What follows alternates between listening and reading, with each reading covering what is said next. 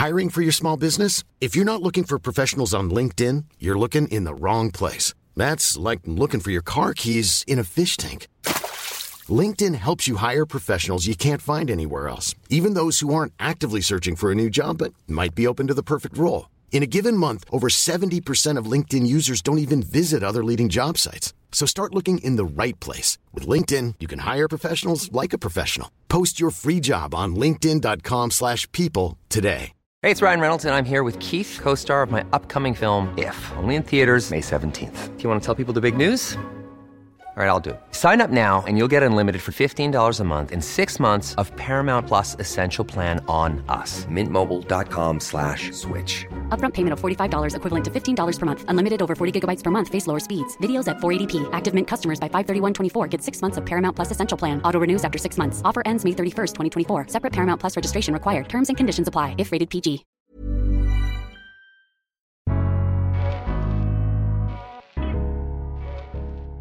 Welcome to the Daily Doctor's Kitchen with me, your host, Dr. Rupy. I'm a medical doctor and cookbook author, and the Daily Doctor's Kitchen is a series of bite sized nuggets of information all to do with food, nutritional medicine, and healthy living taken from my main podcast, the Doctor's Kitchen Podcast. And if you want to learn how to eat well every day, check out my free recipes, books, newsletter, and download the app at thedoctorskitchen.com.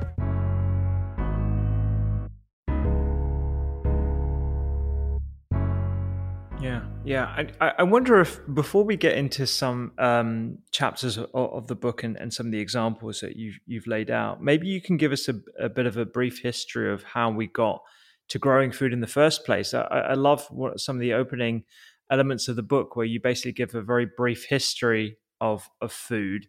Um, you know, 13 billion years ago, we've had the creation of the universe. Four billion years ago, you know, we have this fiery volcano-ridden uh, Earth uh, how do we get from from there to to growing uh, different types of, of grain, fruit, and cultivating it, which led to the the um, the increase in populations around the world? Yeah, yeah, because there are there are many different timescales that I try and introduce in the book, and I uh, the, section that you mentioned is one in which I'm trying to just get people to start to think about uh, and, uh, and appreciate really the mind blowing inheritance, really, that does span back billions of years of biodiversity. Or, as some people might refer to it, agro biodiversity, agricultural biological diversity. So, um, and you know, I, I, I uh, make reference to the Cambrian explosion hundreds of millions of years ago when the ancestors of most life on Earth start to appear.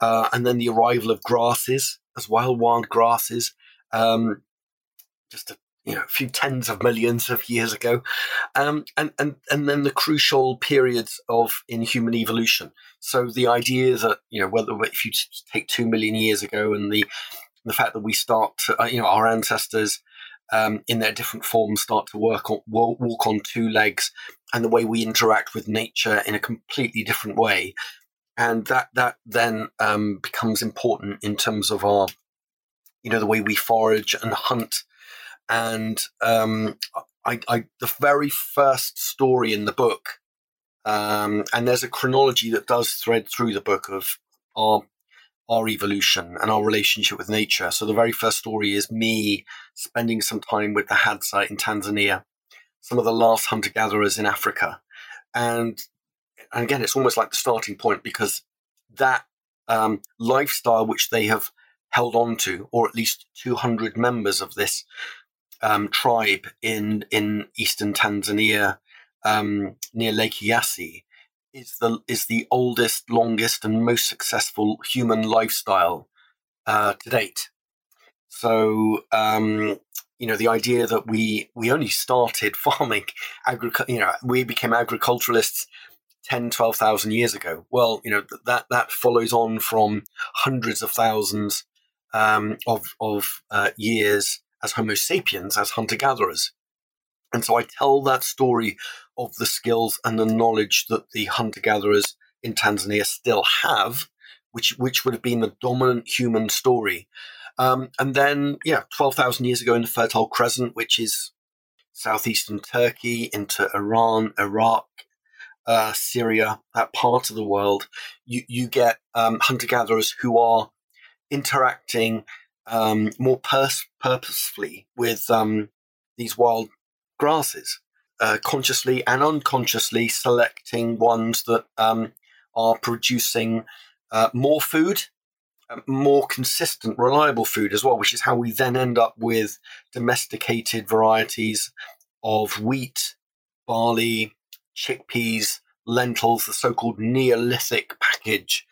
And that really is a turning point because it, that then results in settled um, communities, uh, food that can be stored, uh, completely changes diets and also um, human civilization. So the very first cities emerge from those origins in the Fertile Crescent as well and then what we see is these these these populations spreading out around the world and these practices so that farming really starts to take off and hunting and gathering disappears.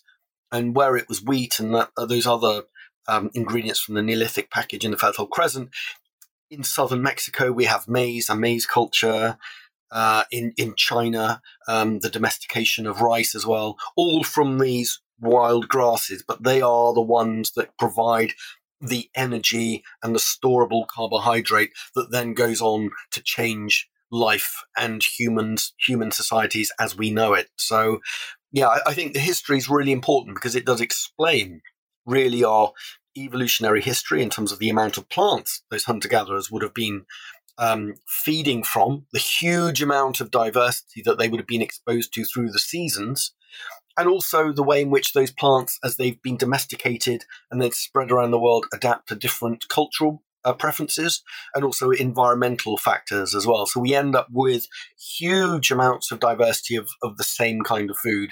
Wheat, as it travels around the world, becomes hundreds of thousands of different things because it does adapt to different soils, uh, access to water, and so on and that's why I wanted to tell that story. It's uh, we all need to know that history.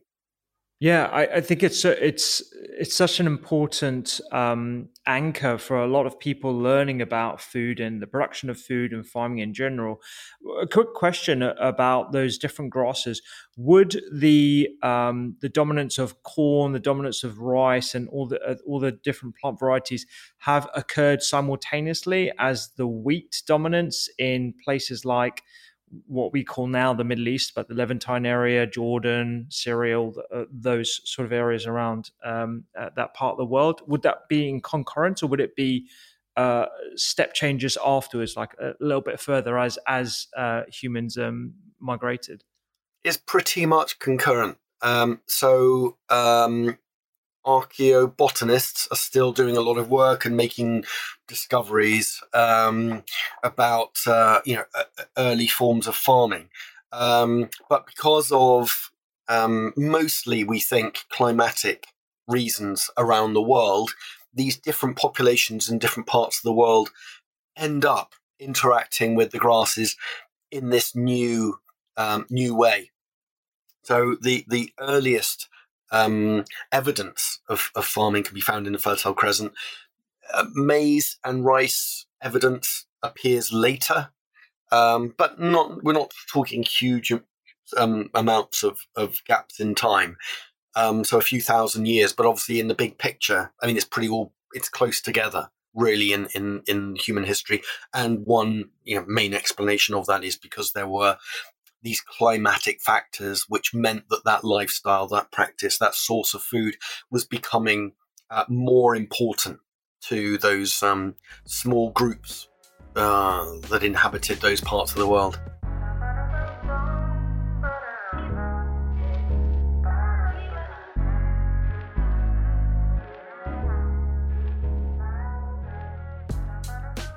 I hope you enjoyed today's Daily Doctor's Kitchen. The Doctor's Kitchen podcast is where I discuss multiple topics around nutritional medicine and well-being with experts and researchers from around the globe. And you can find me on social media at doctors underscore kitchen. Sign up for free recipes every single week at thedoctorskitchen.com. And don't forget to download the app. I'm Dr. Rupy. Have a beautiful day. Even when we're on a budget, we still deserve nice things. Quince is a place to scoop up stunning high end goods for 50 to 80% less than similar brands. They have buttery soft cashmere sweaters starting at $50, luxurious Italian leather bags, and so much more. Plus, Quince only works with factories that use safe, ethical, and responsible manufacturing. Get the high-end goods you'll love without the high price tag with Quince. Go to quince.com/style for free shipping and 365-day returns.